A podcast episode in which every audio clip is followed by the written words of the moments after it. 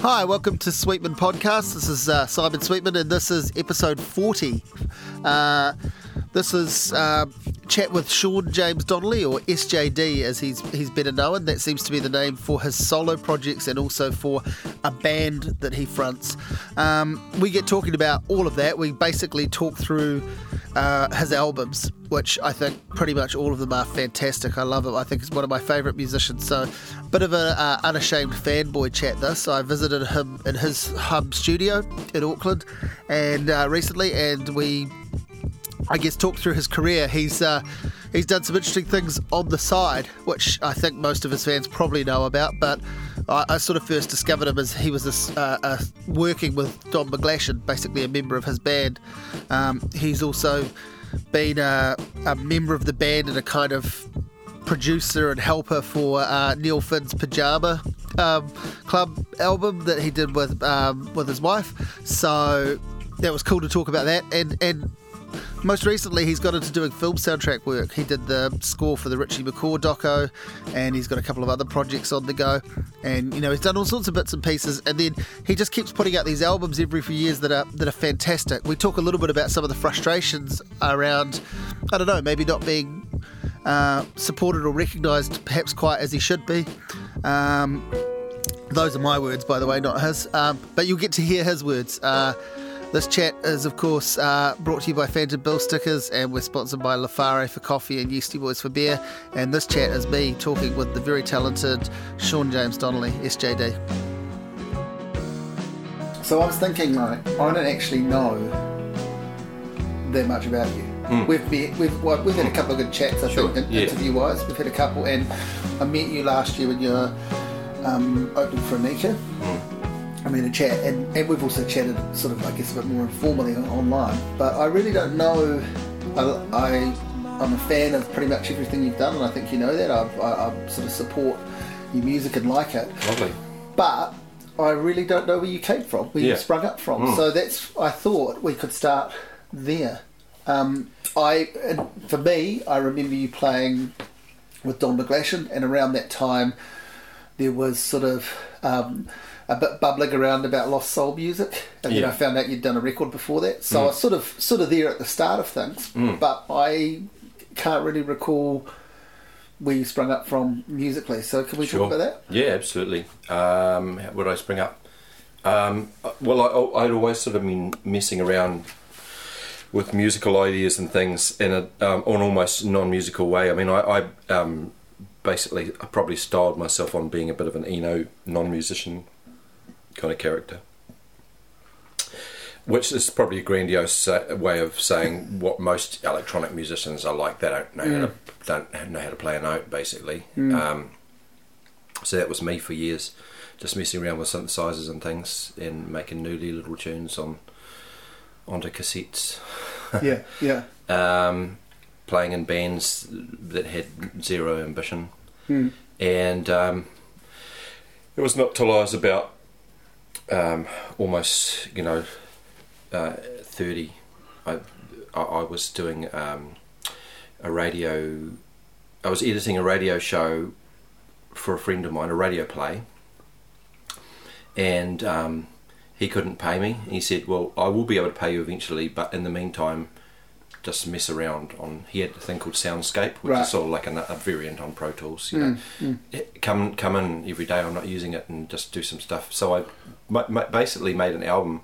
This is why I've got so many uh, easy listening records here. Right. Is because I, I, basically just cut up easy listening records and mm. made a record out of it, mm. and it was called Three. Mm. And some people came along and said, "Oh, quite like this. Can we play it on the radio?" And they did and that was it. That was the beginning of my career, age thirty. Yeah, yeah, my musical career. So, what um, what were you doing before that, and also what um, you know, when you did you have any sort of attachment to music as a listener when you were a kid? when, Always. When did you, when, so when did you connect with it? Always. I, I probably um, connected maybe when I was about. Um, I'm going to guess I was about nine. Yeah.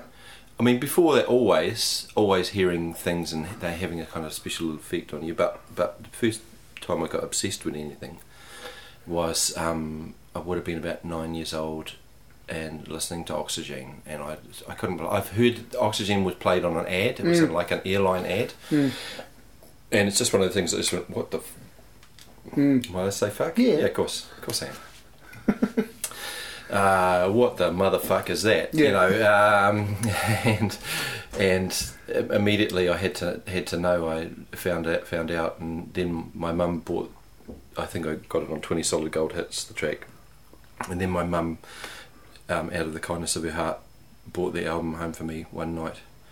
Um, brought the the album home for me one night, and I just listened to it on my little portable Mm.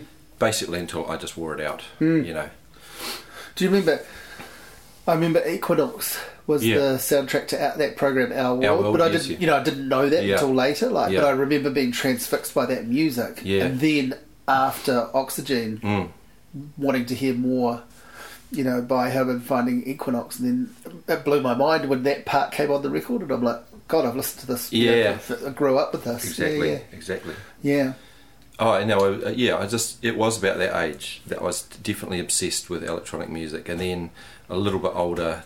I think when I was in the third form, I discovered Kraftwerk and synth pop, and I was just Yeah. a goner. I loved that stuff. All, all that stuff. Uh, Kraftwerk, orchestral maneuvers in the dark, soft cell, Depeche Mode. Mm.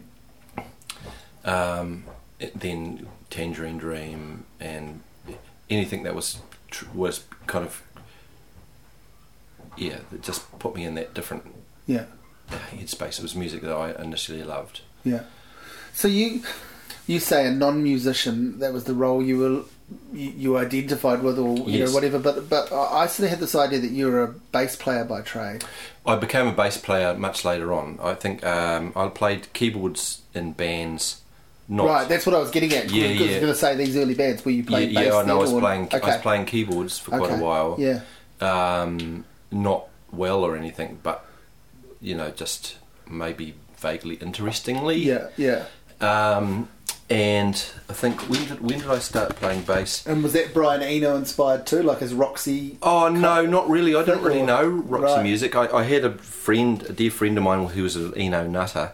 So he exposed me to most of that you know, and actually took me quite a while. It's more the idea of, I, I, uh, part of me likes the idea of Eno more than his actual music. Yes. Yeah. I was going to say he, he he almost sort of exists as an idea more than as a man. Yeah, yeah, way- yeah, yeah. He's way, part part man, part cloud, or Yes, something. yeah, Yeah, yeah, yeah. He is a concept. Yeah. yeah, that's right. Yeah. So, um, so that's not to say I don't really love Yeah, yeah. a lot of it. Um, but you know, the, I guess the stuff I really liked was you know My Life in the Bush of Ghosts, and Yeah, actually yeah. the album I really loved most of all, all, all of his. Uh, in a collaborative sense, was an album he did with a guy called Jon Hassell called Possible Oh Music's yes, yeah, yeah, yeah. Pink album, Yeah. and that I, I, that's one album later on I listened Yeah. into the ground. But anyway, you- when did I start playing bass? Um, probably I'm gonna swing a wild guess and say maybe when I'm in my early twenties. You know, a little Okay. bit later. later. So I, I, I was pretty slow. So you're not supporting yourself through music. You're just playing bands. Absolutely no. I trained to be a nurse, so I was working as a nurse for a while. Yeah. and then I hated that, and I probably was on the dole for a while. Just and then like trying to write songs uh, any which way, and um, playing, then picking up a guitar and playing extremely badly. I'm still a, quite a bad guitarist, um, even now. No, it's not. You've gone to the acoustic. yeah, I've gone Does to. that show up your flaws and make you work harder, or, or is that No, it, it shows up my flaws, but doesn't necessarily make me work harder. Yeah. It just makes me curse it. Yeah. Yeah, no, I it's not an instrument I have an affinity for particularly. I probably have more an affinity for um, either getting on the com- getting on to Pro Tools and making things happen in that environment, or maybe if I have to play an instrument, I'll play, probably play the piano a little bit better than I Yeah. play the guitar, Yeah. or more, more naturally anyway. You know, sausage fingers, you know, don't, don't really don't really uh, lend themselves to um, to fine motor guitar work. Yeah. And you play drums? You've got a drum kit over there. Yeah, I sort of vaguely play Yeah. drums. You know, it's one of those things. I, it, it's more like a little. I I find that if I play drums for 20 minutes every day, then I can sort of play the guitar better. If that makes any sense, Like you know. warming up thing. Yeah, yeah, a- yeah. Some of my timings, are, my timing and my pitching are kind of wobbly. yeah. You know, for a, for a musician, that those are things I have to like really make sure that I don't go too far out on a limb. with, um, you know, but uh, So the three record gets made. yeah, yeah. It's a very small album, like like uh, you know, it's just a, a couple of hundred copies of it or something like that. It's Yeah, a think in the CDR end- or whatever. Well, in it's, the end, like, well, it's a very lo-fi thing, isn't it? yeah, probably sold about 500 copies or something like that, which actually these days yeah, is kind yeah, of yeah. respectable. Of course, of course. but but back then, when it's kind of like small, yeah. I just mean that wasn't like put onto a label and announced as a big thing. That wasn't like the heralding of you. well, was it? It I think a- I made about. I made it as CDRs, and I'm- I probably sold about a couple of hundred CDRs. yeah. and then it ended up um, Then it got being re- distributed yeah. through um, uh, uh, through um, Jim's partner um, Irene Flavor Distribution. Yeah. Probably sold about five hundred. Yeah. they're they're all gone now. They don't Yeah. sort of exist anymore. Yeah, yeah. But it's on Bandcamp. Yeah, it's on one of those. Yeah, something like Bandcamp or Yeah, SoundCloud yeah. or something. Yeah, Bandcamp. That sounds right. I don't think I got anything on SoundCloud. Yeah. But um, yeah, and um, I just um, yeah. Uh, th- then I mean, uh, it was like, oh well, I've- I made that. I wasn't really intending to for ne- people to necessarily hear it. I just did it for my own. So next thing, I'll try and make an album that will be for people to hear. And I remember when I did three, like Gary Steel, um, saying like how he he had he used to have a shop called Beautiful Music and he had an amazing system set up there. And you know, Gary, in his acerbic way, said, "Ah, you know, I was putting music on and listening through this, the, the the system, and I put your album on, and it sounded terrible, terrible." I thought, "Oh, I'm not gonna let that happen again." so I went out of my way, even though it wasn't my area of expertise, to try and make the next one sound as good as I could make it. Yeah, And that happened because that, I mean, I, I, I like that first album. I think it's really got, you know, uh, something happening. It's got it's got a charm about it. But but the next record is a big step up in Yeah, terms of its overall delivery, everything, like the production, Yeah. the the aesthetic.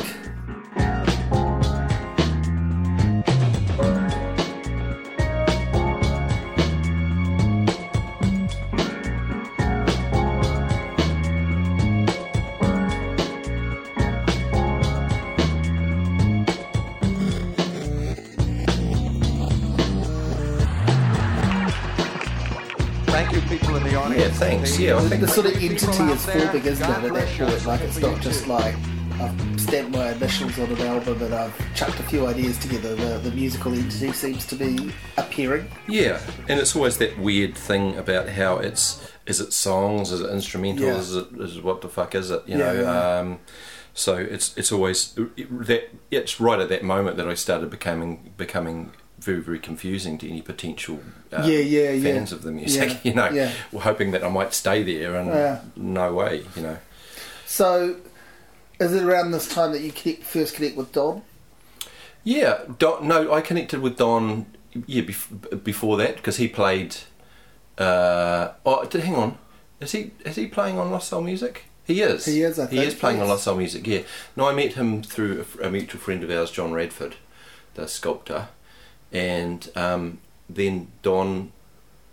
I just sort of used to meet him up. There used to be a cafe called the Odeon up in Auckland, which Mm. was sort of a bit of a hub, and um, yeah, I, I, I met I met him, and later he said he- had this idea that he was going to put a little combo together, which was him playing his songs with an accordion player, Tatiana, That's right. Yeah. and um, myself um, doing you know loops. And he, and he initially he didn't want me to use a laptop. He wanted to keep laptops right out of it. But I ended up sort of doing loops on a laptop and Yeah. doing little crazy thing, things on the synth or whatever. So that was a that's how I got to work with Don. So that was So that Early on. that was when I first saw you play at any capacity was with that exact lineup. That was the With- 2002 Arts Festival in the in. Wellington in the tent. yeah.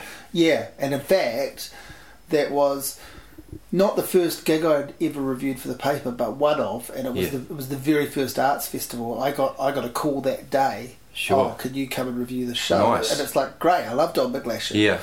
And then there'd been I think I'd heard. I must have heard Lost Soul music because I knew who you were. It would have been that Or- possibly was it was possibly pre Lost Soul Music. Yeah, right. Okay, well, I maybe I Mm. heard three then because Yeah. I knew who you were. Mm. You know, as soon as I mean, uh, right, well, looked at the bill and I was like, oh, this could be interesting because this guy's but you were very much just someone who was being talked about in, in my world rather than Sure. yeah fully knowing. So I remember that. I remember talking to David Long outside the show, and it was a really cool show. Mm. And uh, so then, so then, what happens from there? How long do you do that for, and and, and what do you get from that? Well, what I, I that was actually a really it was a really instrumental show because also there at that show, being Wellington, were a couple of um, Saatchi style um, advertising bombs. So so uh, what happened? You know, a, a few weeks after that, you know, um, thinking, oh, here I am. I'm, I'm just a, I'm this muso kind of character. Wouldn't it be awesome if I could support my family? You know, um, how, you know, how the hell am I going to do that? And then, lo and behold, I get a call from a guy called H, who works at Saatchi's, who's the guy that. Um, you know, I don't, I'm not one of these people that believes that the universe provides for Right, all yeah. us white bourgeois types. I don't think that at all. But I sometimes Arguably, it already has. yeah, yeah, exactly, exactly. Yeah.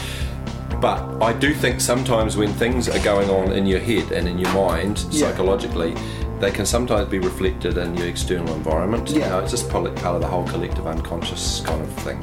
If I can, if I can be as mystical in a scientific way as possible, Hmm. that's happened repeatedly throughout my career. When I've had a need, you know, things have opportunities have, Have arrived. Have arrived you Yeah. know, and maybe I'm just lucky, or maybe that's how things work, or I don't Yeah. fucking know. But that was one of those things.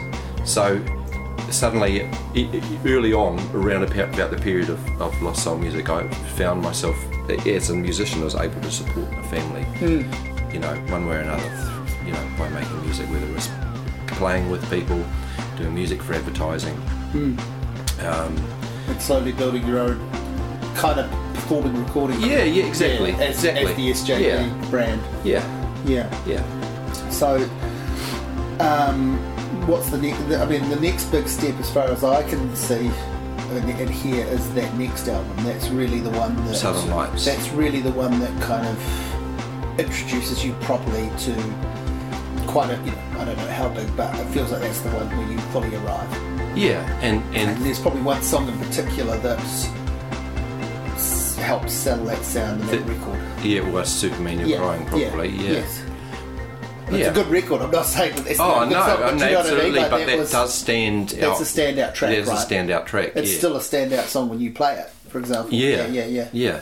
It's a you know, it's a funny one that, that And I talked to Victoria about the string, you know. Yeah, yeah. exactly. So we talked about that song a bit. yeah, which you might have a different opinion on it, but otherwise you might remember it differently. But it was a pretty great moment. No, she thinks it's. She said how that's not like a giant award-winning, you know, New Zealand song is beyond me. Like why that's not Yeah. u- used more, awarded, Yeah, appearing on compilations, whatever. Like she thinks it's the the sort of a great, great thing. I think it's I think what it is, along with being a great song or whatever, and I do like it.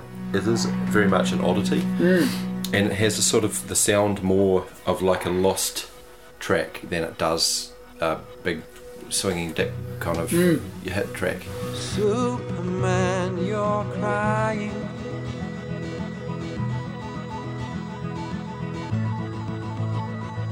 Superman, you need a rest.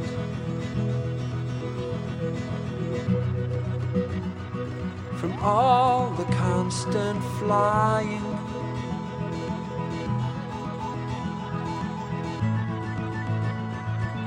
Bullets bouncing off your chest. I would normally hold off from that horrible naff question around how do you write the songs, where do they come from, man? Mm. But but you mentioned quite rightly and proudly that you think that's a good song. Yeah. So can we sort of get somewhere I near can, the rem- headspace? I can remember exactly how Great. that song originated, and it was a style of songwriting that I probably don't do so much anymore. Hmm. But around that period, I used to, um, you know, I used to like a lot of songs would come out of like a little loop or a Hmm. bit or a you know a part. And, and, and it would be almost like a little seed, Hmm. and the way it percolated or the way it moved around would imply uh, like a movement of some sort. Hmm. Um, I had it, it started with this little sound at the beginning of it.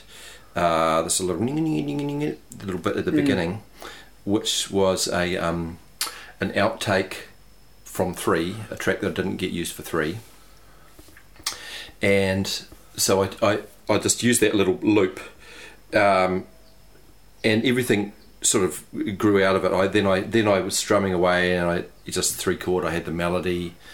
Um, I had the melody for ages. Um, you know, I would just follow my interest. You know, oh, this I want to have the sound or loop sound of um, kids in a playground now. You know, I had this. I just chuck it in there and. Oh, this is the bit where it changes, and I got this little melody, and oh, I want a string arrangement, so I made a like a sort of a, a quasi kind of string arrangement thing there. But for for a long time, the lyrics uh, eluded me, and one of those things where um, quite often when I'm stuck, I'll go for a drive, and I just went for a drive, and then they popped into my head. The, oh, I had problems with it because there's lots of songs that already had been called Superman. There was oh, oh Superman, you know, by Laurie Anderson, obviously. That's right. Um, there was that I Am I Am Superman, you know, which is the cover on the REM album. Um, on Life's Rich Pageant, I think that's on there. Um, and and more and more. Wasn't there that dreadful one by Five for was it Five for Fighting? There's something about Superman. Oh yeah, was that is that old? I don't think I know that one. No, I think it's. I feel like it was. I feel like it was mid to late nineties. Maybe it was early two thousands. Sure, actually. sure. Was- yeah. There's a lot, a lot If you of escape that, you did. a lot of mainstream music yeah, yeah. I do escape just because. I, I can't actually handle listening to it. Yeah, Um, I think it was early two thousands. and you know, eventually when it came around to to um, Victoria's string arrangement, she basically took my sort of slightly underdeveloped ideas and made them really sing in, Right. the, in the track. And I said, oh, I just still need an introduction for it. Where it sits on the album, it's weird going from this track into that track. Yes. I just need a little intro. Yeah. And could you make it go something like? And she said, "What?" And she and just wrote those notes down, and then Yeah. there she had it. So she had my little, for Yeah, yeah. example, this, and she turned it into something amazing, which is Victoria all over. I was going to say that's sort of what someone in that role is supposed to do, but it takes a real special person to She- able to do that, right? Victoria is a phenomenal talent. Yeah. And uh, I mean, typically of a lot of New Zealand artists, she's full of self doubt Yes. and Self-deprecation, self-deprecation and, Yeah. and and has been put in far too many situations where she's been grossly underpaid for uh, the really Providing consistently. Yeah. consistently excellent work that yeah. she does Yeah, um, you know but you know there, there, there are I'm not saying everybody's like that in New Zealand I think Yeah, there's yeah. there's a, there are all sorts I think there are people that are there's there's the other type of musician which is the um, incredibly friendly um, really really nice but doesn't make particularly good music Yeah, type you know there's plenty of those types G- not going to name, mention G- names GGBB we call them good good guy bad band. oh well, there we go there we go it's or it's good girl bad band. yeah yeah, it's either. it's a there's there's plenty of that about yeah.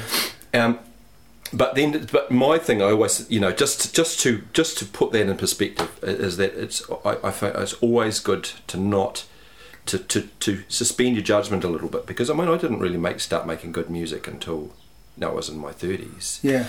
And even now, I kind of go, you know, I look back at things I've, I've done like a year or two ago, and I was, what the fuck Of was I course, thinking? that's a pretty know? common experience, though, isn't Yeah. it? Like that's a pretty, you know. So, I think, I mean, This is full of digression. yeah, no, that's great. That's it be. But I, I'm just, I'm trying to take it back to Southern Lights. So, that, what does that do for you? Like you, you start playing actually shows based around that. You Yeah, tour yeah. the country. You play Yeah. what with. You know, I think you're starting to get paired with like the Phoenix Foundation and things like that. Yeah. Like, yeah. Yeah, no, that, I mean that was a good that was a good period. Um, just, I'm not the guy that grew up wanting to be like a rock star, like practicing in front of the mirror or anything. Like, so there are things that I look back now about how I was as trying to front a band and how I was as a player in, in that scenario that do fill me with a lot of cringe. But um, eh, what are you going to do? Um, but it was good. You know that that album. I think that's my best selling album still because after that, that's when CD sales started to tail off yeah, down yeah, the other yeah, side of that. It's right at the last peak of music retail, really. Yeah, Is a thing. Yeah. Yeah. I mean, I have a, I have a, fu- a like a funny thing that happens in my career. Maybe it's really common, um, where I think I still feel like I'm getting better at what I Mm, do, because I never because of so much that I didn't learn to do properly early on, Mm. and also just the thrill of discovery and the thrill of being a, a little bit artless and um, and and relying a lot on beginner's mind, being in a state of beginner's mind to create anything that I do. I, I I slowly get better. I slowly get painfully slowly get better on guitar. I slowly painfully get better on the piano. I slowly get better at singing, uh, at collaborating with other people and knowing what's going on. Y- yet most of what people will know of me is now whenever that was 2004 that's you know like 12 years back actually I, prob- I bet that's a really common syndrome Yeah, yeah. and you know people you keep moving forward you keep feeling like you're developing what you're doing but really for most people you're just a, a, a distant memory yeah, yeah, yeah. So when does Sandy come into the fold, and how do you, how does that connection happen? Because she, I mean, there's several people I feel that have um, become really important yeah, components to your Sandy's Sandy's really important she, she was on uh, she was on Lost Soul Music Yes, you know. yeah, yeah. um, which she heard.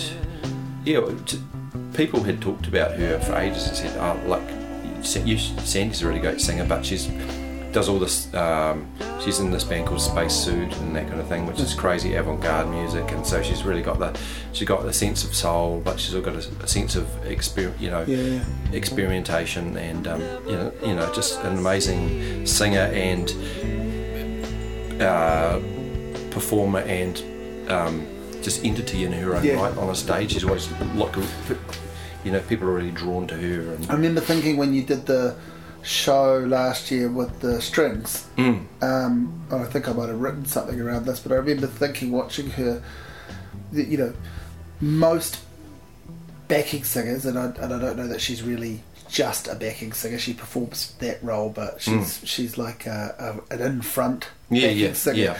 But most backing singers um, supply some kind of rudimentary percussion, but Mm. she. Um, is not only really good at the things that she does, but you can actually watch and see the kind of thought process that's she's going on, very the placement, thoughtful. like she's yeah, very, very thoughtful. and that it's and she Yeah. and she kind of undersings and underplays and sort of you know it's very correctly placed. Mm. Yeah, yeah. yeah, No, she's she's a lover of good songs and she's a respecter of good songs. And um, yeah, no, she she's really thoughtful percussionist and she adds heaps to the sound, and just a really thoughtful singer. I mean, part of me really feels I really be ought, ought to be writing more songs that she takes the lead on.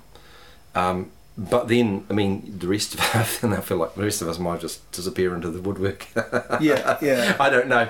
It just it hasn't happened. It's Just some things she, she ends up taking the lead on, and it's just really great when it Yeah. happens. So Yeah. So then the songs from a Dictaphone record comes out, and that's what three years after something like Yeah, that's- that- that'd be right, yeah. yeah. And that's when I first interviewed you. That's when I first talked to you for a piece for the listener, and that record is, uh, you know. An ama- was an amazing record to me when I first heard it, right from when I first heard it, Thanks. and and I feel like it's uh, I like all of your stuff, but I feel like that for me would be the instant go to to tell someone about all of you know as many of the things as you're capable of. Yeah. you know, become Yeah. a good business card. yeah, well, it's a funny album um, because you know even even after um, you know after Southern Lights, I, I, I felt like I wanted to go one better, but I, f- I feel like I understood what a um, a double edged sword that wanting to go one better is when I did that album because to me it's like a um, I don't know how many songs in it 11 some 10 11 songs on it it's like an 11 course meal where every course is something different and it makes you feel a little bit nauseous at the end of it Yeah, yeah.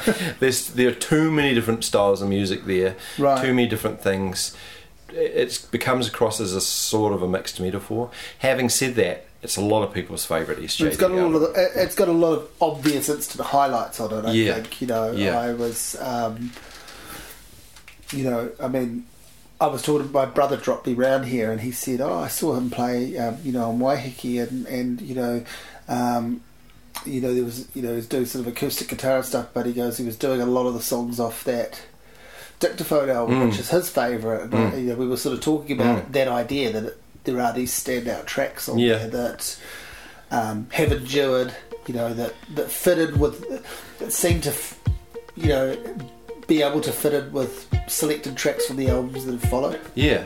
Yeah, Yeah, it, well, well, they kind of the, the, the, it's a bit more it's a bit more pippy as well. Yeah. and so it's good for live. And basically, Yes, that's one of those that's things that happens with a live probably it. band.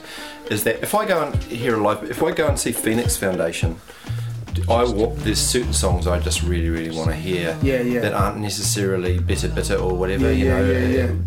But they play those songs naturally because they're upbeat and they're friend, Yeah. user friendly, and Yes. people enjoy them. When they, but I, I mean, I want to hear, you know, um, I, uh, like this charming van or something like that. Not necessarily because it's old, yeah, you know, I like their equivalents later on. But Yeah, yeah. but because the, oh, I can get lost in that track and I love it. and I love hearing the instrumentation, the backing vocals, and I, it's Yeah, just yeah, you know.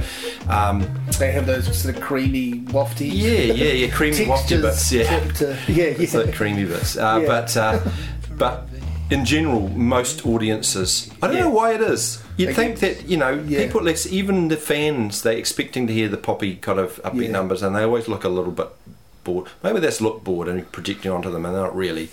But Yeah. you know that they. You feel like they want to hear the upbeat Yeah, yeah. numbers. So the Dictaphone album is also the kind of like to me that's really you. I don't know if you consciously were writing these songs for this, or if the form just kind of ended up appearing and, and making sense, and taking shape. But this is sort of where the the idea of SJD as a band really seems to solidify. Like it Yeah. was it was there the album before, and certainly obviously you went on the road with musicians. But this yeah. is really the kind of start of the really great SJD band. Yeah, no, no. I mean, I guess, I guess so, because that's um, Because is this where Chris comes in? there's a bit of yeah, it's, it's, there's a bit of time on it, but mainly it's Chris. Yeah, and he's another crucial component. Yeah, he is. so- he is definitely. Chris is as he is to many projects. as he is. He, he- he is, and part of me kind of resents that because he's so good, and I want him all to myself. Yeah, yeah, yeah. On the other hand, he he's a super eclectic drummer. Yes.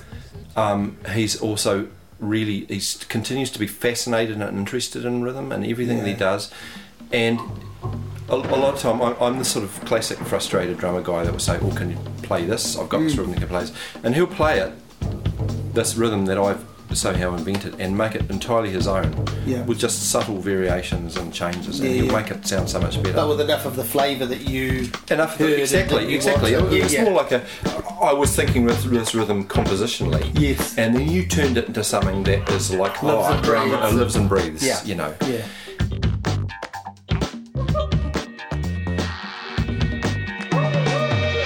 You know, he's a great drummer. He's a great collaborator. He's a great musical thinker.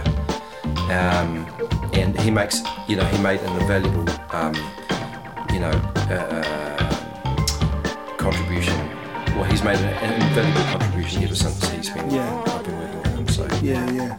So that record um, does pretty well, but you say it doesn't sell as well as Southern Lights, but it does pretty well in terms of it's reviewed well. It's you know. I think you- there's some way that if you go, um, if you go, well, considering the drop off in CD Yes. sales, blah blah blah, in a way it sort of does better. If yeah, that yeah, makes yeah, any sense, Yeah, yeah, exactly. Yeah. So that's in that awkward. Well. I guess we're still in it, but that's at the start of that very awkward, yeah, the decline. decline of retail and digital is really just Yeah. emerging still, and even piracy is kind of still emerging. Like Mm. people are only just getting their heads around how they can rip this stuff for free if they want to. Mm. Um, so what what hap- what happens next? I feel like the record that followed that came out a little bit quicker. Yeah, it was it was within a year. It was Yeah. um, Dayglo Spectres. Yes, yeah, yeah, yeah. Well, I had this I because I was just writing so much. I'm pr- prolific. so- I, I write all over the place. So I just thought, well, what the hell? I was just trying to make something really quickly. So it wasn't so much leftovers from the Not album, at all. just not at all. okay. It was a really it was a collaboration with James Duncan. Yes. That's what the album was. That's Yeah. the most a, a proper collaboration that I've had yeah, um, as an album. And we we they, everything started out of jams um, with either me and James or m- me, um, you know, James and Chris. And um, yeah, just he, we were left with these jams. We were shaking them. Then, then James went off to Berlin for a few months, and I turned them into songs. And when he came back, he helped me finish it. And to say within a year, it was done. Because I thought that's how I should work from now on. Yeah. It took so, it was painful to make um, songs from Dictaphone. It took so long to make, and you know I was obsessing about the minute, obsessing about the minutiae of it for, for so long, and um, I thought I don't want to do that again. That's horrible. Um, I thought I'd just start making albums quickly. But what of course happened is, is, is that came out, and it really didn't do anywhere near as well as the as the previous. I feel like that's the great undiscovered record in your like, un- underdiscovered Yeah, record yeah. in your catalogue. Well, there are a couple of them. I just, Yeah. yeah. I- you know, went on to then start making those kind of albums that that that, that uh, are more. Um, maybe that's just the thing I want to do at this moment, and I don't really care so much Yeah. about trying to be Yeah, yeah. trying to cross over in some sort of way because it because you know I'm already well into my 40s by that stage, and I think that that's it's really really super unlikely to happen. So I'll just do it and enjoy it. You you say that, but have you had to wrestle with the frustration of of uh, you know, the thing is you're not whilst you're not I feel like you're never trying to write a big hit single, but you've got songs that I feel like could have been exactly that. There- You know, most of your material has great pop song instincts about it. Yeah, I, I, I'd agree with that. I think that, I mean, that's how it feels to me. I think, what the hell's wrong with it? Why don't people like it? You know, why don't you like it? Is it is it me as a person that you don't that you object to, or is it that um, you know, is it the, the, the, the too quirky, or the, the too much? uh, Is it a bit too intellectual, or is it too uh, um, complicated? Or I, I, I wouldn't have a clue. Maybe it's not good enough, not a good enough singer. I mean, that's a lot of music these days, even indie music, uh, uh, full of like really, really good singers. It seems to be almost a sort of a, a thing. Um, but mostly what I come down to is if I compare anyone that's my age hmm. who's also like really good, nobody my age is in general is selling lots of albums. It's hmm, hmm. it's just it's rock and roll, rock and pop is a very youth oriented medium. It always has been. I'm not even complaining because that's just the way it is, always has been. It's not. And when you get things that are a little bit, you know, a little bit different or out of the ordinary, they always just get exposed and like you know Bill, Bill Haley rock around the clock. You know, mm. as many people that will go, "Wow, that was an amazing." thing rock around the clock I remember hearing that. Other people go oh who was this old guy with his little mm. forelock you know mm. singing this song? Oh it was, it was classic mutton dressed up as lamb you know it's great when Elvis come along and he was the real thing or whatever. Uh, so you can't win. Yeah. it's, it really is it's a youth oriented medium it should be a youth oriented medium that's what it's all about Yeah. but as as these people of age, there's an, an interesting subgroup to which I belong, a very obscure subgroup of that subgroup, which is, you know, older people still fascinated with it and still making that kind of music. Um, don't know how I got onto that, but that, that's that's where that's where yeah, it that's, went. that's, where right. it Yeah, yeah. so, so what what hap- what happens for you next? So that record's a bit of a we're at Dayglo. That's a little bit of a failure in the commercial sense, I guess, is the word. Yeah, yeah. Again, I feel like that's a record that probably got reviewed quite well.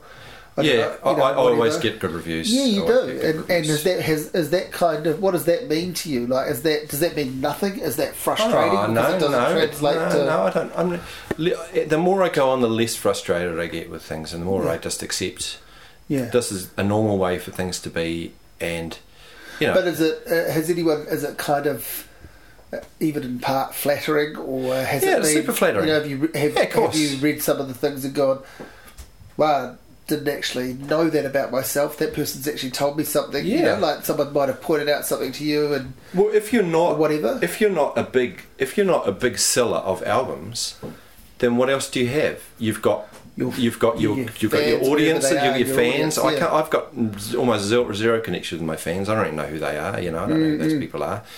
You've got your fellow musicians, you know, who who buoy me up, and I know some um, my fellow musicians are um, are my friends, and they're not really particularly fans of my music. And then uh, then I've got some that are both, you Yeah. know. So um, so it's for, for those people you're making a connection to those people you know so i'm really interested in my you know what my partner thinks about my music and i'm really interested in what you know my friends and other musicians think about about it and and, Yeah. and of course i'm interested in what critics think about it you know uh, uh, um, you know what what have they got to say and, and if i if somebody's if I get sort of damned with faint praise or whatever, I kind of go, oh, that's oh, didn't mean that. That's you've got that totally wrong. yeah, yeah, yeah. No, I'm, I mean, I'm just always curious what people because you know you always get told, oh, we don't, you know, people say, oh, don't read the reviews, rah rah rah. No, it's bollocks. I read all the reviews. Yeah, They're exactly. them. I, I always all, all New Zealand musicians read all the reviews. Exactly, because Yeah. and I, what I think too is in this country it's so small that even if you wanted to adopt that policy, you're going to get people reading them to you, sending Yeah. you them, you know, like Yeah. sending you them and going, "Did you see what such and such said about you?" So you kind of can't escape it. So There's got to be some motivation for carrying on, and unless you're like Six60 or something like that, which Yeah. which is which is basically making um, music that connects. Well, I don't know who likes that music. yeah, my but- fucking but- my fucking neighbours, I think. All right, Uh, a yeah. hell of a lot of people. In fact, by far the majority of the people Yeah. like that kind of music. But also, like by far the majority of the people vote national, and I don't know any of those people either. So yeah, yeah. Or what drives them? Or yeah, what, yeah. What drives them? It's just like well, these the, the, these people here. I'm sure that you know, I'm sure they're good people, but Yeah, yeah. but, but I don't know them. yeah, yeah. Um, and and maybe like Six60 in that, are in that position where maybe they don't read reviews or they don't care about reviews Yeah. because they've got such a fantastic instant feedback of people that like their music, yeah, which is which is great. You know, more power to them, or Yeah. whatever. But yeah, yeah. most of us, it's not that. You, you know, Mm. it's a bit of bit of a it's a bit of a struggle Mm, to even connect mm, and, mm. and then this whole thing between musicians where um, p- people maybe don't like it so much and they don't want to tell you or you know, who knows? So Yeah. yes. Yeah.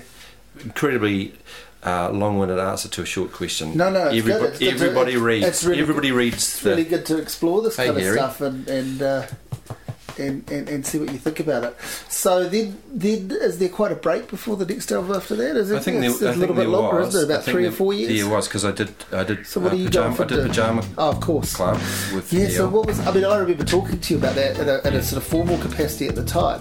Yeah. I was, and I was um, desperately trying to get Neil to talk to me for my book, which he wouldn't, which is fair enough um, at that particular time. So I was kind of curious about that record, and like I like I like that album, Hmm. but that that very much is a one-off in his in his career. But you were.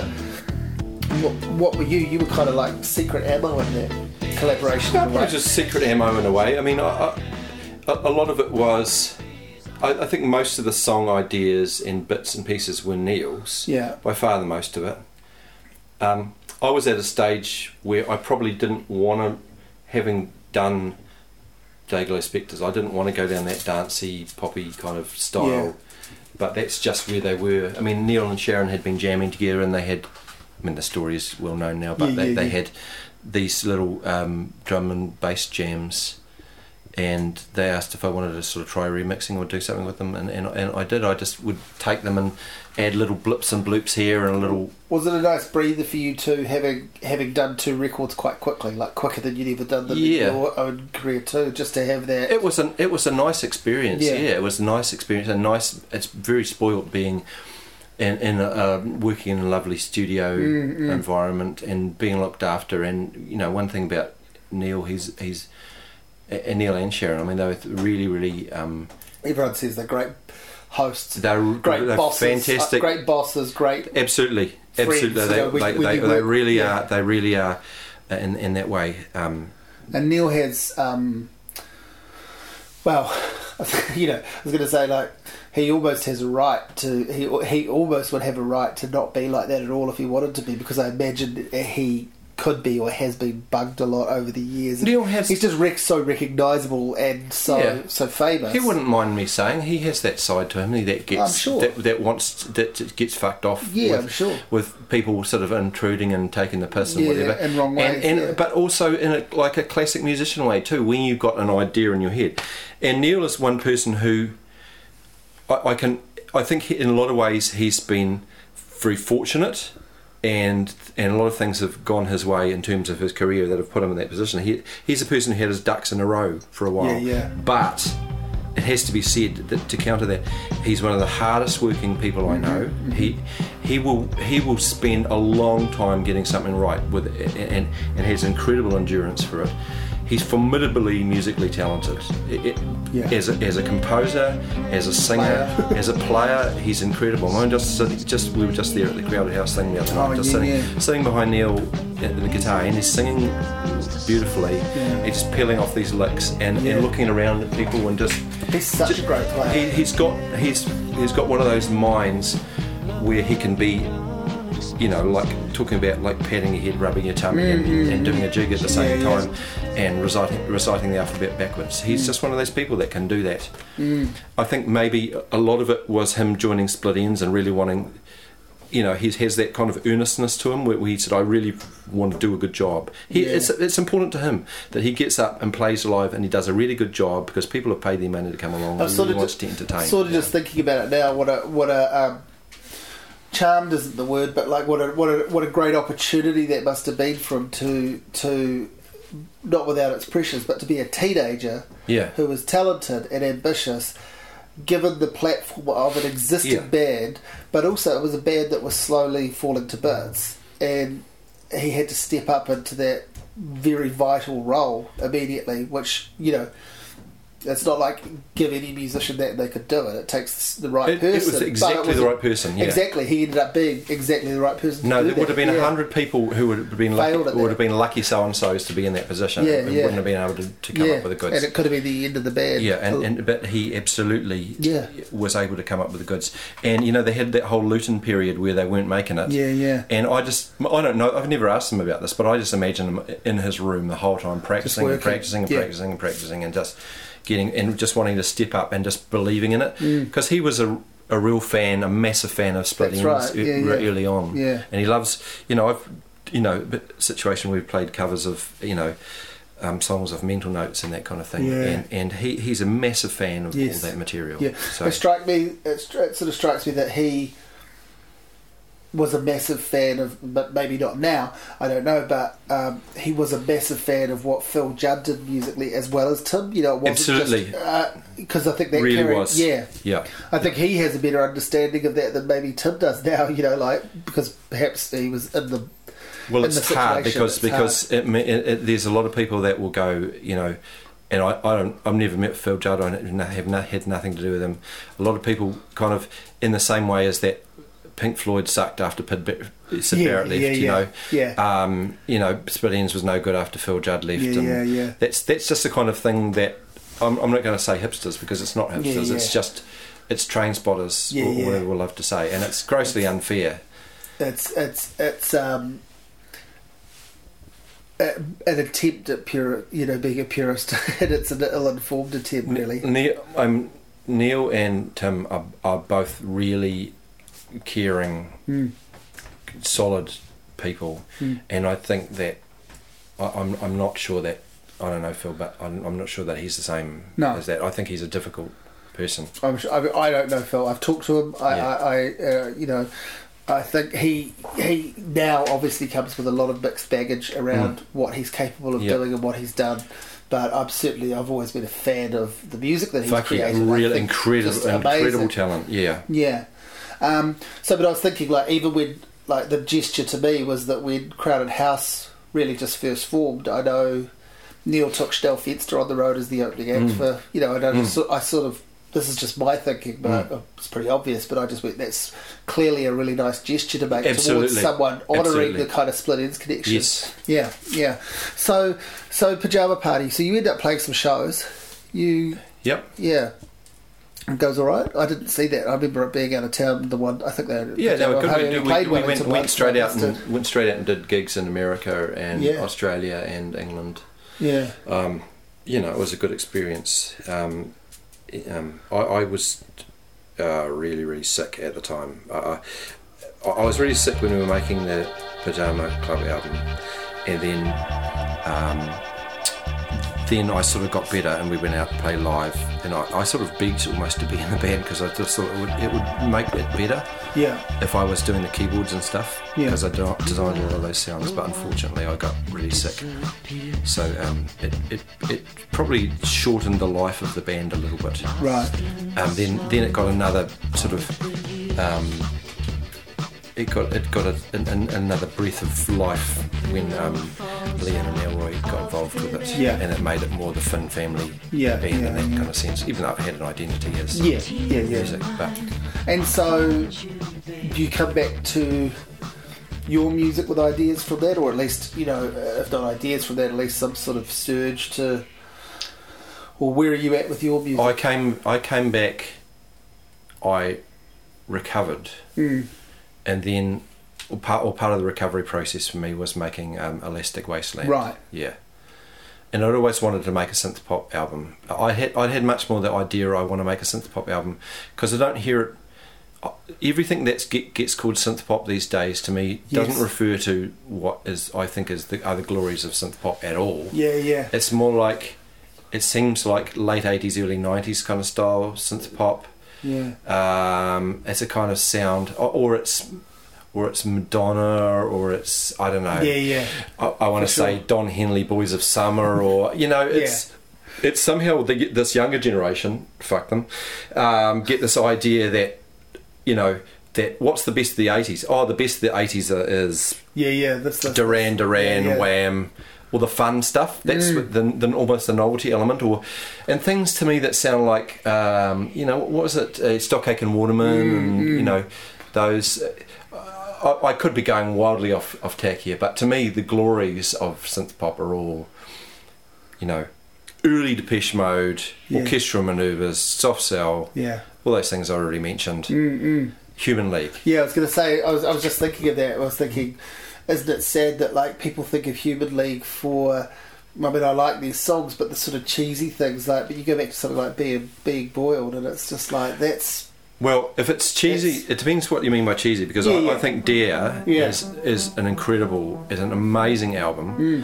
and that's what I always thought of. I thought nobody's done that again. Mm. Nobody has done that beautifully warm sounding synths um, with um, like warm, uplifting Mm. lyrics about what it is to just be a young human being on this planet, Mm. and you know, and basically uh, just beautiful, beautiful, crisp, clear sounds. Somebody got to do that again, but in, in, I didn't do that. I ended up making Elastic Wasteland, which was like, like bathing in misery, really.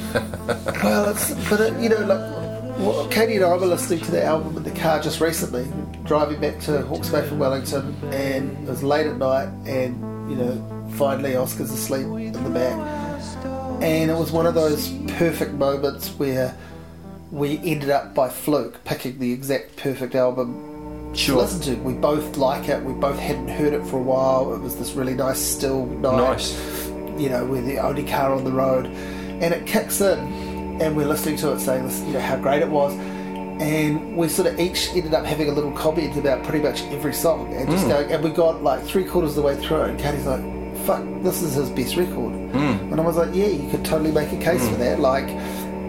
They sort of all are, and you cer- but you certainly could make a case for this one being, you know, I certainly thought it was when I was making it. Yeah. thought it was my best record. yeah.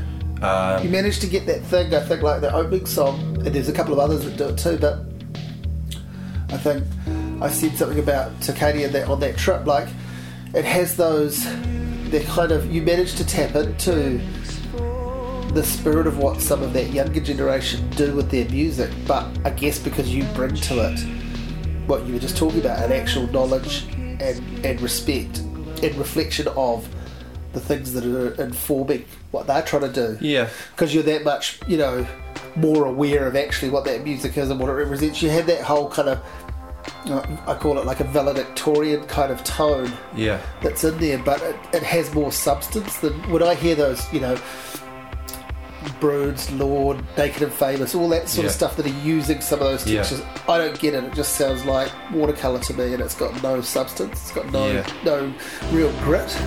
Yeah, I, I have to would have to tread carefully Of course. about, about that kind of stuff um, because there's examples of, of, of most of that music. There, there's something where I think they really have nailed it. Yeah, you sure? Um, but um, but I find that in general things that are that are synth based music, it's too samey to me. It's really too samey.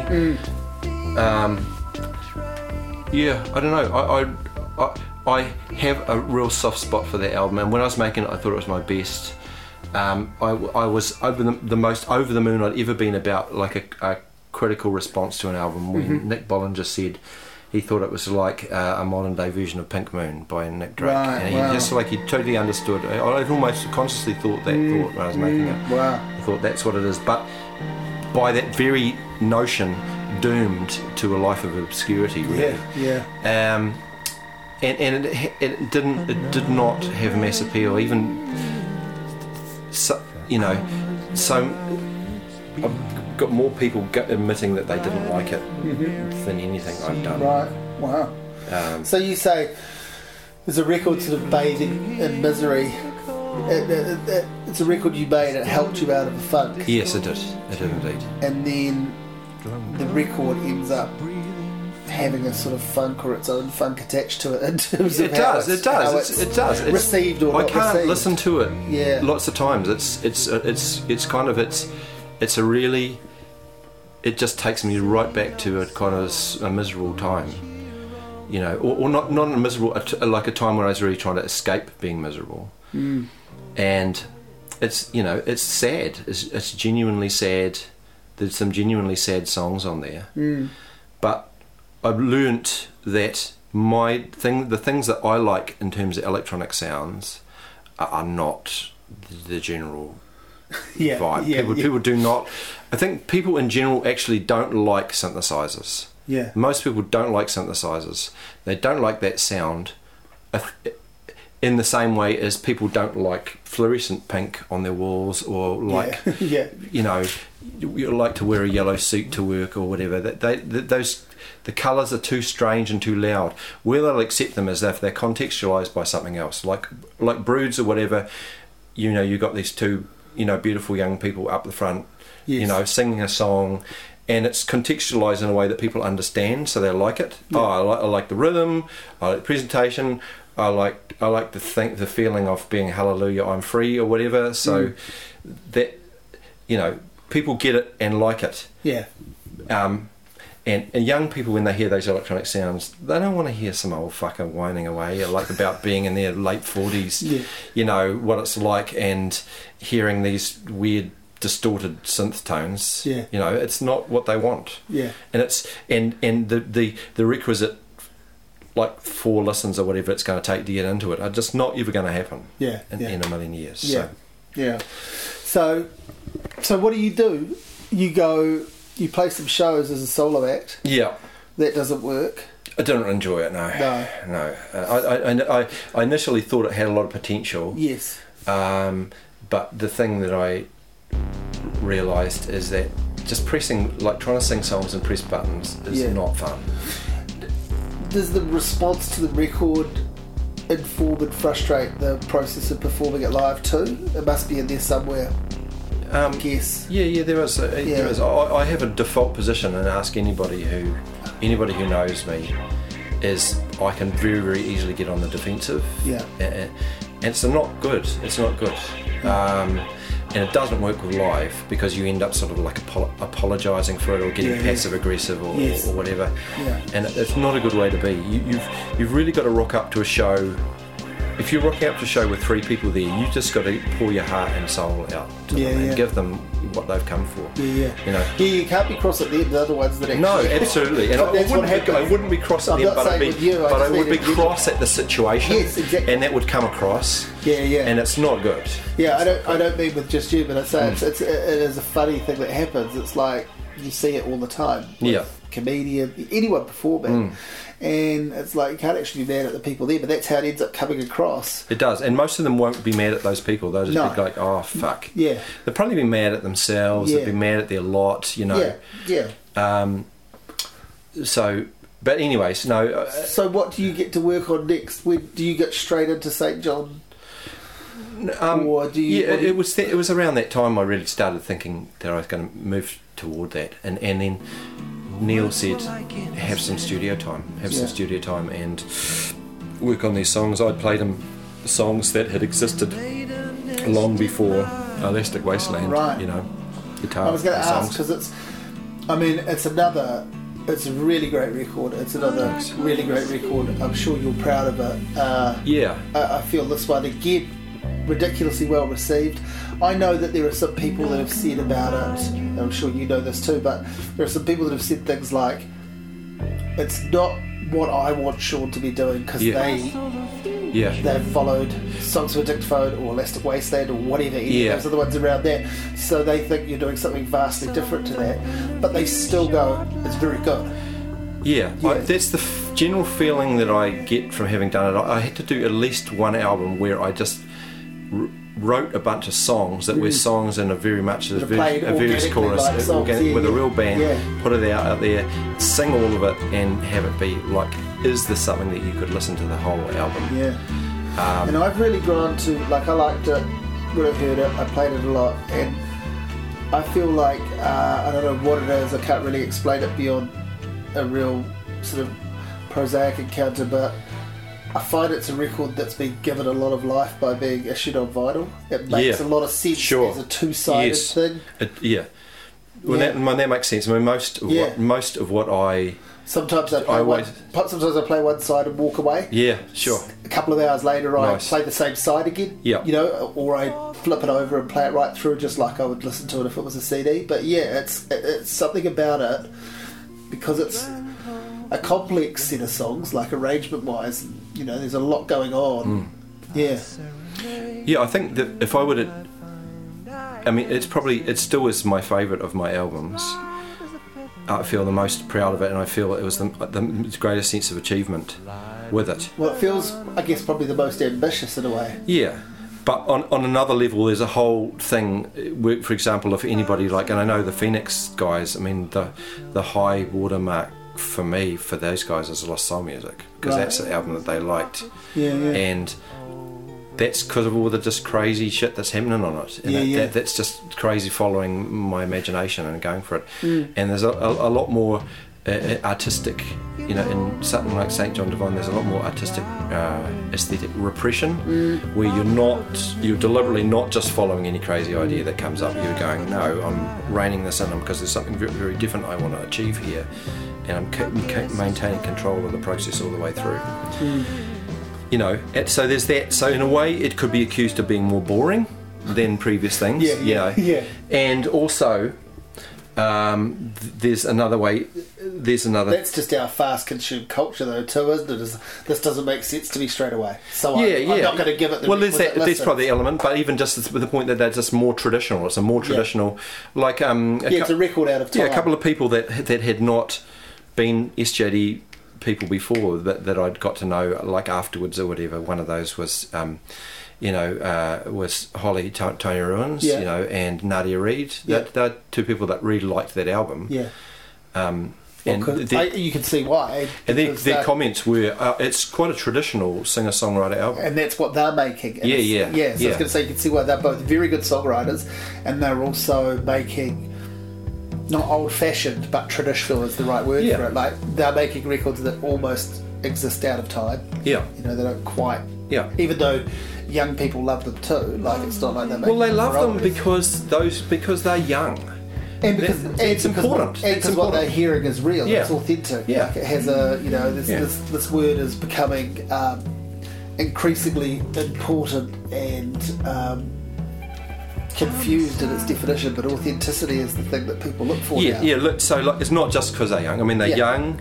Look, we're just taking it for granted that they're formidably talented Yes. and amazing songwriters, and have the authenticity. Also, they're young. They're the age group, and people tend to listen to the age group. You know, a lot. As soon as, until you start getting older, and you're either sort of, probably a lot of that time, you, you then you're going back and listening to, to, to young people making music. But um, yeah, I'm going to sound like I've got a massive chip on my shoulder about it, but I'm really, I'm, I, I want to, I want to say that I feel like I don't have a chip on my shoulder about it at all. I feel like I just want to say that just seems to be the way things are, and I'm fine with it. You Yeah, know, yeah. I, I accept that, and it just seems normal to me. But um, you know, uh, you know, going, I mean, going back to that album, it's something I wanted to do. I wanted to write a bunch of songs, and those songs, a lot of them had been floating around for five or six years previous to that. Um, and uh, you know, it was a really, really great experience. Um, So I remember talking to you last year Wellington and saying, uh, in my infinite wisdom, what you need to do is get involved in movie soundtracks. And you said, great, I'd love to. I've sort of done that a little bit, and I would love to, but it's really fucking hard. It's actually harder than, you know, taking a band on the road or making an album. It's, you know, limited spaces Sure. and, and rah, rah, rah. And, um, but then you've had that experience just recently where you've worked on a, a, a pretty big film. yeah, yeah. that's- And, and how was that? And Yeah, how it was- did it come about? It was a great experience. Well, I, I, I don't really know entirely. I mean, it's um, Justin Pemberton was, you know, there's two directors, but Justin Pemberton had sort of taken over doing a lot of the, um, you know, put like compiling the film, putting it together, and needed a composer. And I, I don't know how much he was aware of what I was doing. I know he got a recommend, re- recommendation from Anika. Anika had done um, soundtracks for him before, but he wanted at the stage that at that stage they wanted to have like an orchestral soundtrack, yeah. and she felt maybe that she wouldn't be able to do that, mm. and I think she might have suggested me, and you might have gone okay, and then I'd heard. You know, from them, the the orchestral soundtrack didn't end up happening just because of the, the way things got delayed, and there's there's a big there's a lot of making a film where when they get close to the end they're still compiling it putting it together and really just aiming at a deadline and other things like music just get put to one side where they're even just trying to Yeah, yeah. finish the damn film Yeah. Now, I'm such a soundtrack junkie. I'm so interested in the idea of film score that Mm. I haven't seen this film yet, but I would I would see this film as soon as I found out that you were involved, and I wanted to hear Mm, what you mm. did. The film is the Richie McCaw documentary, Yes. so it's been a successful film. Yes. It's been really successful, and obviously uh, it'll probably play on TV soon, I imagine. But it'll have a life as a DVD. But it Mm. was really well received at the box office, um, obviously because it was about Richie McCaw.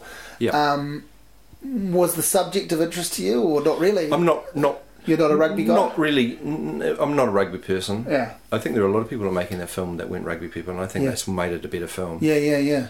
uh, because people didn't take the standard, you know, those standard tropes. I think they looked at it for a little like like an alien might look at planet Earth. Yeah, you know, yeah, yeah, Um, they just want to find something really peculiar and interesting about it. yeah, Um, but uh, but I wanted to do it, you know, and, and seeing their their the kind of their um, rushes and bits and pieces and, and, and beautifully balletic kind of slow motion. I've heard that the yeah. cinematography's It, it is actually quite it, amazing. it is Yeah. it is an amazingly put together film and there's amazing footage in there and the, so I, I, my first thought from the first moment I saw any of it was Chariots of Fire Yeah, and I really wanted to do a quite electronic Yeah. soundtrack for it which Yeah. it sort of ended up being a mixture of organic and electronic kind of which is my kind of That's- area you know yeah, that's exactly, my, my that's- thing anyway. Yeah, but to me that's definitely the that's the reference is Chariots of Fire. Hmm And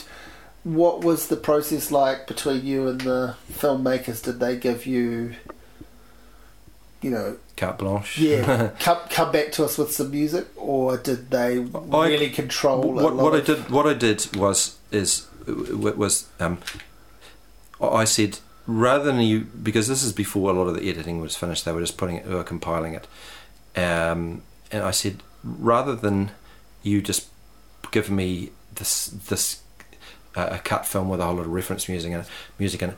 Let me make a whole lot of music before I see anything, and give you the music, and you can cut to that. Mm. And um, yeah, they I think they really liked uh, liked doing that. Um, they the advantage of doing that is they got used to the sound of it. They got used to associating the sound of that with the pictures. They weren't going to come back to me with some reference music that I had to replicate. Yeah. Um, it was all my music. Um, that was the process. Later on, they would give me, you know, bits that I had to go over because I'd made a bunch of music and they'd used some bits maybe five times. I had to change it slightly so it wasn't just purely repetitive, or you know, uh, you know, and, they would cut it, and I'd have to, you know, like do their version of the cut and just Yeah. just make it into a little, another piece of music in its own right. Was there a thought? Will there be a thought? Have you thought about releasing it as a soundtrack album, like as a download? I think that it was it was it was mooted at the time. The producers thought that that might be a cool thing to do. I think the reality is in, in New Zealand is nobody rests on their laurels very long. They just all of those people like like a week or two after they finish that movie will be on to the next thing. project. Yeah. So it's it, unless I were to drive something like that or somebody were to take a real interest, I doubt that would happen. Uh-huh. Um, I think there's some music that you know would be interesting to listen to in a, in a soundtrack perspective. The the mo- movie that I've just finished now, which is a um, Toa Fraser, another sport doco, Yeah. believe it or not, um, uh, which is about uh, you know a, a combination of um, freestyle skiing and base jumping and highlining and extreme yeah. you know the ex- extreme I suppose you'd say extreme sport Yeah.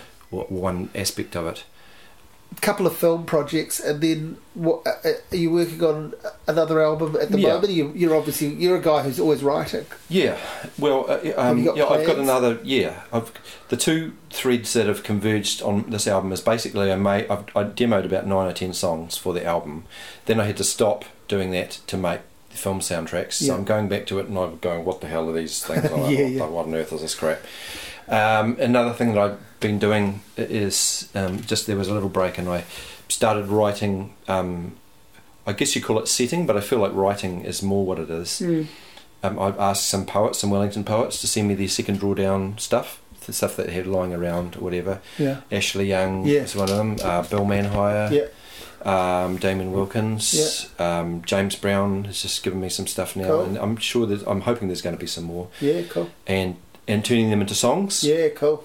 And it, that had got that exceeded my expectations and how well that's Yeah. gone. So it's probably so probably making an album. I will be using the best of those things that I'd written, plus a couple of those settings, Yeah. of, and and then maybe writing some more things Wow. too.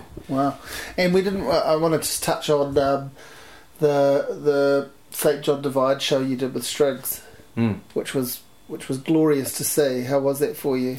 A musical highlight. I mean, Yeah. no, I look, I keep looking back and thinking I could have done so much better, but it almost didn't matter. It just Yeah. I just had to. It, it just was a matter of being there. Yeah. I just really felt the Wellington one, the Auckland one. We did another one in Nelson.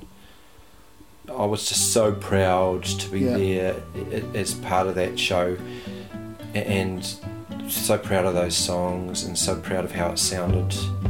I don't know. I mean, uh, uh, you know, lots of people have done it. Lots of people Yeah, have yeah. done that. Yeah, yeah. Done songs with strings, so it wasn't that unusual. Yeah. But just felt like a real happening. It felt yeah, exactly. That's what it felt like being at the audience. It felt really special. Um, so live shows is that just something that you're gonna do around albums, like, or you, you know, like you got? Yeah, I never know from I never know from album to album. I mean, a new thing that I've discovered just actually initially from going on tour with Anika is just how much I enjoy playing solo. Mm. It's not something I've ever really done, and I'm, I've still got training wheels on that. Yeah, I thought that worked really well. It felt like uh, I mean I just saw that one time, and I thought this is something that you're new to. Yeah, That's uh, you know you, that you. I mean, it seemed to get better and better as that little set went on too. Yeah. Even you know, like Yeah. it was just you know. Yeah. No, it's like it's most. It has that. Has that. It pretty much has that contour every time I come on, and, and it's a little bit wobbly. It's a little. But I'm "Yeah, sure you- going to go. But I'm sure you've enjoyed getting to know the songs Yeah. stripped back. Maybe Yeah. you maybe you knew them that way first, and we didn't know that. But do you know what I mean? A it's like bit. it's a, a, little bit, but A it's like bit. you're rediscovering them too. It's just it's just the, to me the tremendous potential in it, and and I go up there and I think, well, if I really put my heart and soul into this, and then got a, you know tried to get a bit better at it, Yeah. it could be a thing, you know, Yeah. rather than just a li- little oh you turn up because that's what you do, Yeah. not a kind of interesting little um, offshoot. I feel like I could make an album that was based around acoustic songs and small Yeah. And there's this temptation to like scrub everything that I'm doing for this next album and actually do that because I've got a couple of songs that would suit that and just Yeah. make an album that was that small, Yeah. acoustic, Just quiet album Yeah. and go present it in that way either with myself or one, one other musician or whatever. Advantages of that, uh, it's cheap. Yeah. Yeah. it's it's cheap to put on, and also there's that thing where you don't have to play the peppy fast song. You can just have it all sitting back, and people will just hear inside the songs and hear. You know, it's like going into a room and shining a torch around, and it just you see little features. That, that you, you don't normally get to hear because they get squashed over the drum and the, into the drums or the bass or the mix or whatever. So, Here's a here's a, a horribly lame question to nearly oh. end on, so I'll think of something afterwards. But are you happy? Are you happy doing this stuff? Does this stuff contribute to a happiness for you? Yeah, I think so. I don't think that think's a lame question at all. I think it's a question that every musician longs to hear. Really, I mean, because because there's a weird thing about being in New Zealand making music. Hmm. I mean, you know, I, I'm one of the privileged people. I don't ever have hits. I've never had a hit. Yeah. But I'm one of the privileged people that can still survive and make have, my music. yeah, you you have a career. It's a job. And and so when I'm doing it, it makes me incredibly happy. I think the times that I'm not so happy are maybe the times that I can't do it or I'm not doing it. or it's not doing it for you. Or it's not doing it for me, maybe. yeah. I get to meet so many amazing people. I get to collaborate. I get to think of an idea and do it. And, and usually there's some way that I can. Oh, what a horrible word, but monetize it. Yeah, I'm, yeah. I'm, I'm able to. Well, it's a necessary word. yeah, I'm, I'm able to do something that I can get some money back, support myself, support my family, buy the odd synth every now, now and then. Yeah. You know, um, but you know, but I'm a melancholic person, Yeah. so I'm not always happy. Yeah. Um, Do you understand that about yourself? I understand that about Yeah, myself. It's not, and, and and there's a way that that really contributes to my art and, Yeah. and does what it. I don't know if that's exactly half the battle, but it's a crucial component to know, isn't it? I, well, I think you know I used to work as a as a mental health nurse, so I know that the, one of the big deals with anybody who suffers, uh, you know, Yeah. poor mental health, and and the, by far the majority of us, it's depression. Yeah. And thank Christ we've got the New Zealand Music Foundation and stuff that are doing uh, work in that area now. Mm, mm. Um, but a, a big thing that contributes to you getting better, and I, I, I, I say that in inverted commas because I don't Yes. know how else to say it, is having an insight into your Mm. condition and having an insight. And most people that I know, that, that people that I relate to, Yeah. musicians, artists, ha- have a battle, have Yeah. the same battle that I do. Yeah. Yeah. In, in, in one way or another. Maybe they don't have it as often, or maybe they have it twice as often, or maybe they're always in it, but um, It's there. it's there. Yeah. Yeah. Um, tell me, will the Bellbirds album ever come out? Yeah, I certainly certainly hope so. We, just made it difficult for ourselves to Yeah. complete that. Um, we recorded a bunch of songs. They were good songs. Um, the way I con- I contributed to it not being out is that I'm incredibly mercurial in that way, and, and, and that that I've done something. I have to move on to the next thing, and it's really super hard for me to go back. Yeah. Um, so we, we, we three quarters finished it, and then things got held up for a while, and it was really, really hard for me to go back. And I just went on and made another album. Yeah. So- yeah. But yeah, those there's some good songs on there. I bet. Good songs, good performances. Good players. Yeah. Yeah. Yeah. Um, y- you know, I, I, I really hope it might be one of those crazy things that comes out like ten years later. Yeah. Yeah. yeah. But then, you know, anybody, I apologise to anybody in the Bellbirds who's listening to this.